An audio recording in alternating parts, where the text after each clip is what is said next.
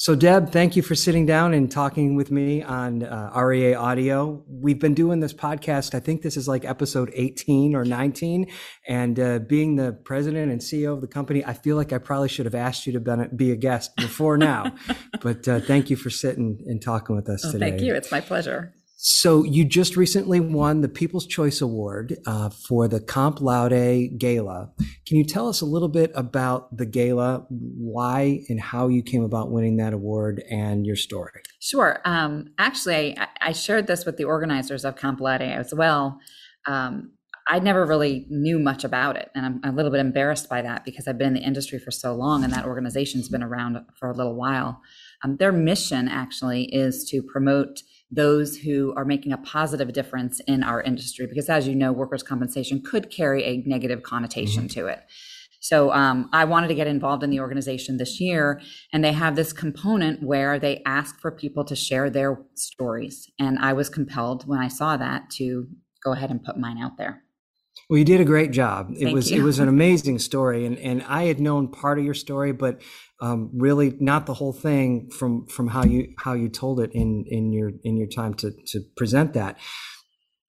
You faced a lot of hurdles in creating this company, just like a lot of injured workers face a lot of hurdles as well, right? Can you talk about some of those hurdles that you faced and how you've overcome them? Sure. I, I mean, I'd like to start out with saying that I, I realized early on, um, not even just in my career, but in my life, that one person, one connection can make a complete difference for you. And I feel that way with injured workers as well. We can all be that one person, that one connection for an injured worker that changes the course of how they recover mm-hmm. from their injury.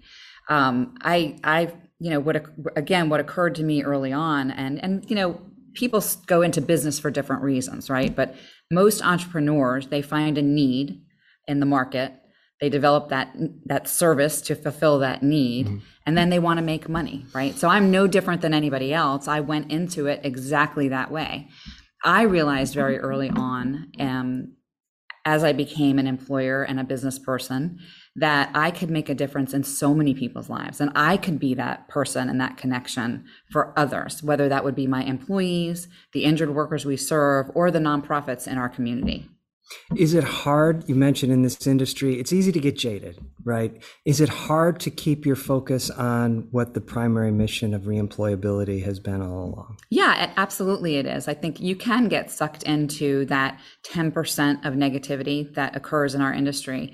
I think it's important to really focus on the good, though. And we have so many injured worker stories and experiences of the good that they have gone through and that's kind of a part of what comp laude was all about is they mm-hmm. actually even talk to injured workers and they and they share the positive experiences they have they have gone through in our own industry.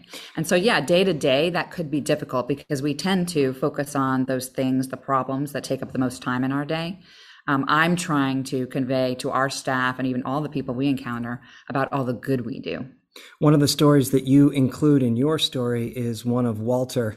And Walter's story is very inclusive a lot of different stories that we hear of injured workers and their experiences and their feelings and, and all that they're going through. So, can you tell us uh, high level Walter's story and how it integrates into yours? Yeah, sure. I, I love the Walter story because, well, first of all, he's a real human being, he's a real person who was injured on the job. And, and I love the story because it really does. Um, give the great example of any injured worker and what they might go through. So Walter was a truck driver, is a truck driver, and he was injured on the job, suffered a terrible injury to his his right shoulder, and because of that injury, he could no longer drive his truck. And when we talked to Walter, he said, you know, the first thing that came to his mind when he was injured was, how am I going to get on with my life? How am I going to take care of my family? And so it's the same thing any of us would think right? And in mm-hmm. fact, we all just recently did think that mm-hmm. as we went through this pandemic. Mm-hmm. I think mm-hmm. we all have an ability now to really relate to what an injured worker goes through after living through that our, this experience ourselves. Um, so he was very concerned. How am I going to take care of my family? And um, and then eventually uh, he got to the point of recovery where he was referred to our program. And then that was another thing he had to go through was, well, what is this all about? And why are you going to have me volunteer in an organization? And how does that help me support my family? And he asked those questions of us. And so we shared with Walter and we communicated very effectively with him how this would benefit from him, how he would recover, and how he would earn a paycheck by his employer while he went through our program.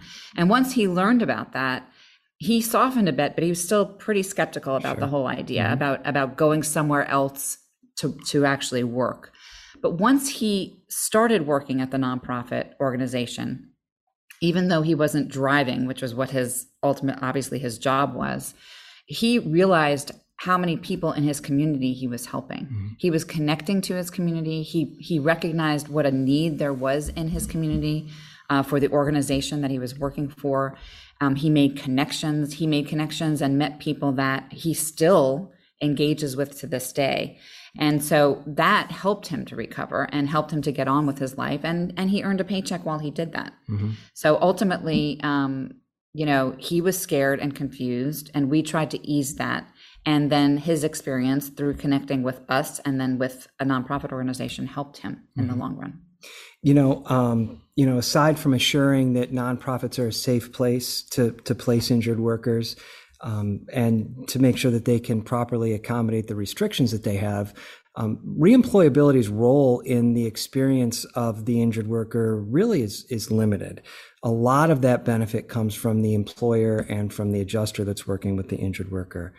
Can you give some practical tips for employees, HR folks, uh, adjusters to how to make an experience similar to Walter's for the folks that they're working with? Yeah, absolutely. And it's so simple, actually. Um, I believe that if you give people the care and resources they need, the rest will take care of itself. They will recover and they will get well.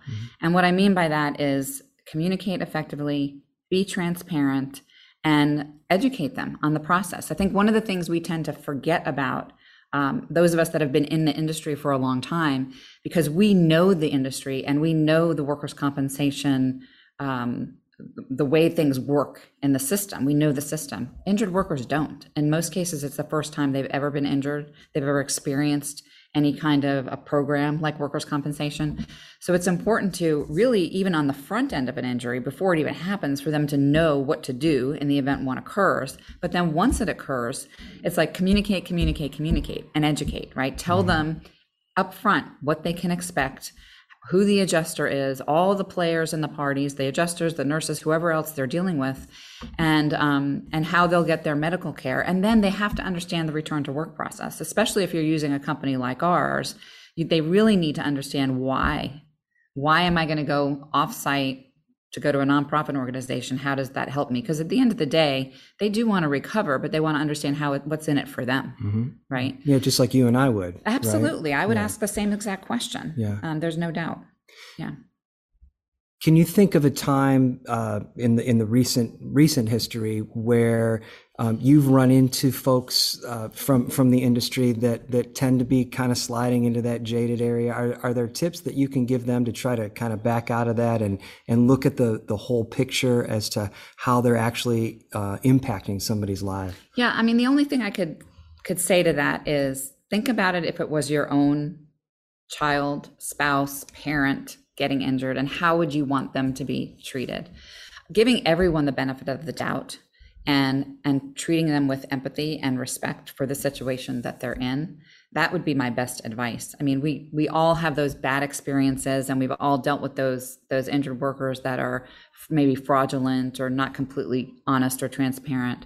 But by and large people are honest mm-hmm. and and they deserve to be trusted until they give you a reason not to be. So i think i would i would probably say think about it if it was one of your loved ones who was injured and and how would you want them to be treated Deb, thanks so much for taking some time to talk to me today. And we're going to talk to some other folks here at Reemployability about some of their success stories with some injured workers and some practical tips as well. So we're looking forward to doing that um, from now through the holidays. And I think this is a really good time to really highlight the good things that uh, not only I believe we're doing here, but but all the people that are involved with our company are really doing, whether they know it or not.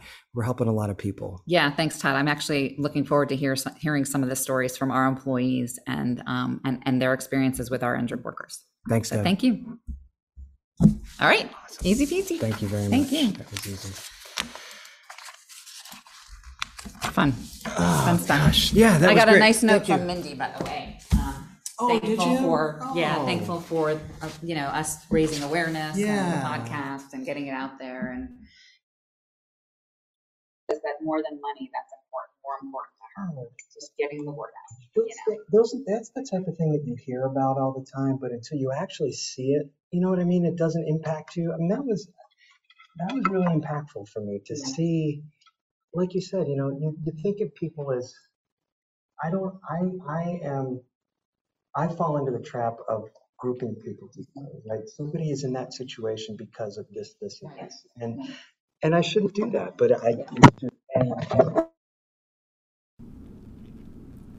Thanks for listening this week to REA Audio. If you have any comments or suggestions for an upcoming episode, let us know.